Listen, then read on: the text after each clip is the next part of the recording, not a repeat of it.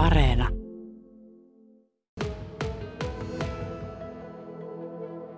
Hanne ja Pekka Klukerin maatilalla viljellään perunaa. Mites Hanne, kuinka pitkä historia tällä on?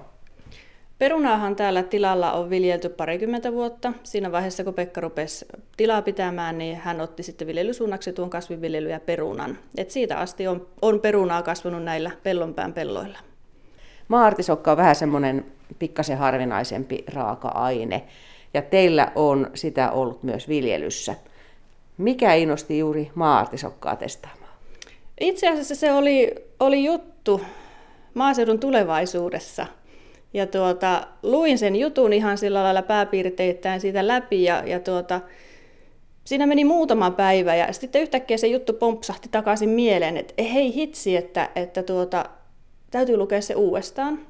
Ja rupesin tutustumaan maartisokkaan sitten tarkemmin sen avulla ja selvisi, että sitä voidaan viljellä samoilla koneilla kuin perunaakin. Niin se oli oikeastaan se semmoinen isoin asia, minkä takia sitten, sitten tuota, aloin puhumaan Pekkaa ympäri, että kokeiltaisiko tämmöistä, että konehankintojakaan ei tarvitsisi tehdä, että tämä olisi semmoinen, että voitaisiin voitais vain kokeilla.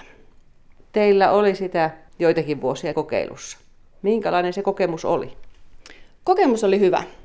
Toki isoin ongelmahan siinä oli se, että miten saada puhuttua Pekka ympäri, että sitä maartisokkaa ylipäätään tulee, tulee tuolta meidän pellolle. Että Asiaa ei helpottanut yhtään, että se kasvattaa semmoisen kolmemetrisen varren. Siinä vaiheessahan Pekka tuumasi, että meidän pellolle ai puita istuteta. Et, et se oli niinku semmoinen iso kynnyskysymys siinä jo, mutta sitten kun ruvettiin selvittämään asioita ja, ja kattelemaan, niin kyllähän me löydettiin keinoja, että millä selvitään siitä varrestakin ja kasvustosta, koska maartisokassahan se penkin sisällä oleva asia, se mukula, on, on se syötävä osa, ei niinkään se kasvusto, että kasvustohan on meille vähän niin ongelmajätettä tai jätettä ylipäätään siinä vaiheessa. Ongelmaksahan se muodostuu siinä, että kun se on niin pitkä ja vankka se var, varsisto, että sen hävittämiseen täytyy käyttää vähän, vähän konetyötä, että se saadaan pois, että se ei ihan käsipelillä sitten sieltä lähde.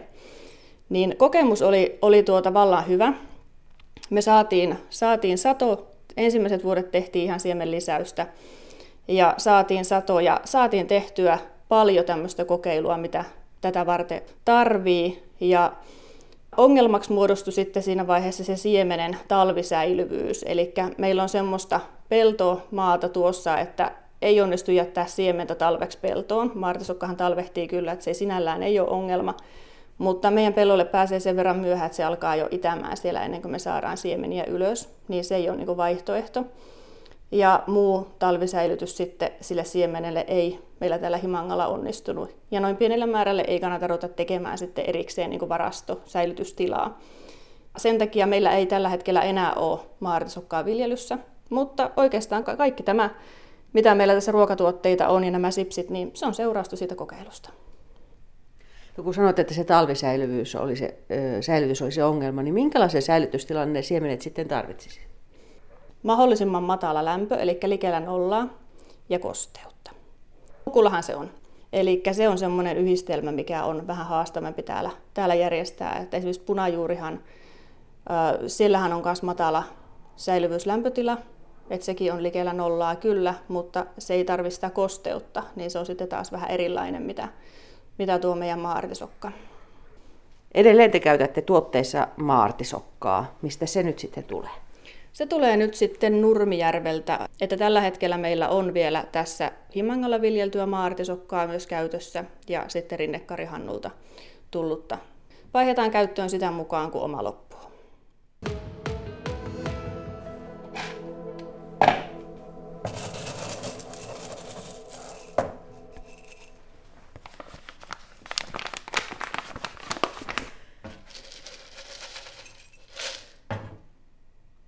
Tarkkaa mittaamista. Siellä Joo. menee kuivattua perunaa pussiin. Olemme täällä Hanne ja Pekka Klukerin äh, tilan keittiössä. Tämmöinen special keittiö, jossa valmistetaan tilan tuotteita. Hanne, mitä sulla siinä tällä hetkellä on punnittavana? Tällä hetkellä tässä on kuivattua perunaa. Tästä tulee yrttinen perunasusekeitto, eli ensin laitetaan tuo kuivattu peruna tuonne pussiin, punnitaan ja sitten kun siellä on pussissa oikea määrä, niin, niin, niin tuota, sitten sinne lisätään yrtit, mitä tähän, tähän tuota, tuotteeseen sitten kuuluu.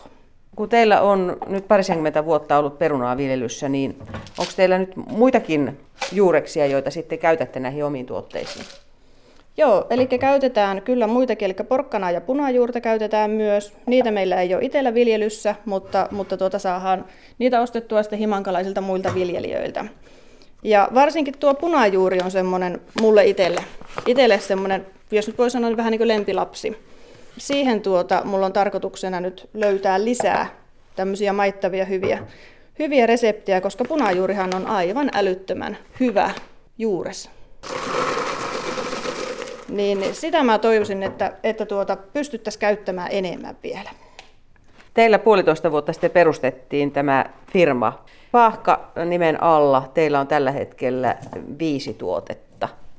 Eli erilaisia tämmöisiä keittoja ja sitten vielä noita maartisesta sipsejä. Teillä tulee niin kuivattuna nämä juurekset valmiina. Joo, kyllä. Eli reseptiikkahan on myös se, myös se, mikä tulee meidän kautta. Eli reseptiikka, sitten me tuota, pakataan ne ja jos siellä on, no, sipsit paistetaan tietenkin ja pussitetaan myös.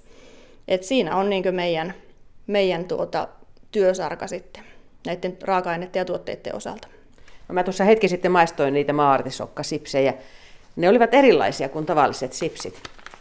Tietysti maartisokka on rakenteeltaan sellainen, että ne kooltaankin ovat pienemmän kokoisia, mutta ne olivat myös jotenkin vähän jykevämpiä. Ja rasva, mikä on perunalastuissa, niin se oli niin kuin toisenlaisena näissä mm. maartisokkasipseissä. Mistä ne erot tulevat? Varmasti suurin, suurin ero, mikä siinä on, on se, että mehän tehdään käsin nämä.